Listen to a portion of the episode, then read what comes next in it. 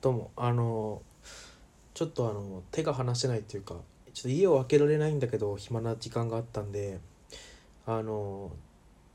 分のねブログを読んでたんです。で僕ね中学2年生の時から一応更新日付的には高校3年生までブログをやってて、でそれがねやばいんですよね具体的にかより詳細に言うと、高校の時はほとんど更新してないです。本当に年に1回更新するみたいな、思い出したからに更新してるみたいな感じなんですけど、中学の時はまあ割と更新してて、見てたらもう痛々しくて、なんかね一番痛々しいなと思ったのがね、なんだろうな、ある種こうなんか漫画とかにすごい熱中してて、こう鋼の錬金術師マジ神みたいなこと書いてるのはまあそういう時期あるよねっていう感じでいいんですよ。なんですか、どっちかっていうとこうバンドを当時からやってたんですけど、友達とバンドっていうか、まあちょっとスタジオ入ったらそれからなんですよね。で当然ながらバンドやる人はバンド名決めたくなるじゃないですか。でそこで僕がつけてたのがペットボトル4個分っていうバンド名で、なんでかっていうとペットボトルなんか4人組だからみたいな。でなんかそれをね面白いと思ってるんですよね。なんかねペットボトル4個分わらわらみたいなの書いてて、でなんか僕がつけましたみたいな書いてあって、うわ気持ち悪いって思ったっていう、そんな感じですね。ただなんか割とそういうバンド名今多くない？やばい T シャツ屋さんとか、まあ、同じ人は同じ系統だと僕勝手に持ってるんですけど、なんかどうなんだろうね。でもなんかわーって思った。そんな中学、あれは中2の時のブログだったんですけど、やべえなーと思って、でまあブログいろいろ読んでて、なんか今と同じこと言ってるなと思ったら、高3の時点でみんながこう先に進んでいるけれども、自分は昔楽しかった頃のことを思い出しているばかりで前に進めないみたいなこと書いてたんですけど、お前高3でそんなこと言ってんかいと思ってやっぱよっぽど中学が楽しかったんだろうなっていうね感じ、うん、で高1か2の時も書いてて、なんかまた中学のメンツと遊びてえなみたいなとか、なんか委員会のメンツで委員会やりてえなとか、あとは部活やりてえなとか言ってて、なんかすごい中学好きだったんだなって思うね、今思うと。まあ今もそう思わんことはないけど、なるほどなと思いましたね。はい、結構まあそういう痛いなと思うのをまあ含めて書いといてよかったなと思いますね。こ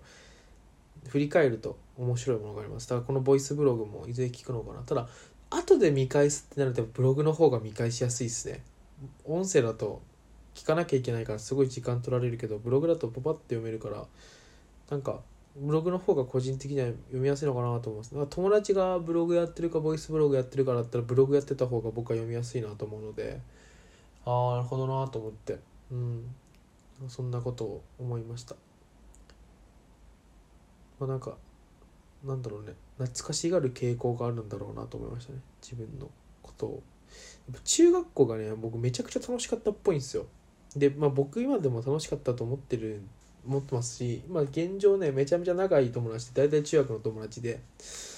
お盆とかに会うってなって、絶対会うのってやっぱり中学の時の友達なんですよね。みんな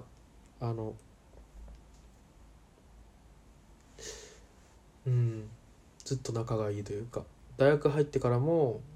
キャンプとか行くのは基本的に中学の友達だったし、まあちょっと特殊なね感じだったんですよね、僕らの集まりというか。これは本当にまあ、別に個人でやってるだけなんで誰に反感買うとかもないと思うんで、忌憚なく話そうかなと思うんですけど、なんだろう、すごい誤解を恐れずに言うと、僕以外僕はそこにはたまらないですけど、僕以外なんか残念なイケメンの集まりみたいな感じなんですよね、だから結構女の子からモテるけれども一回も付き合ったことがないやつとかがいるみたいな、本当にそういう感じの集まりで、でなんて言うんだろうな、なんかね基本的に普普通の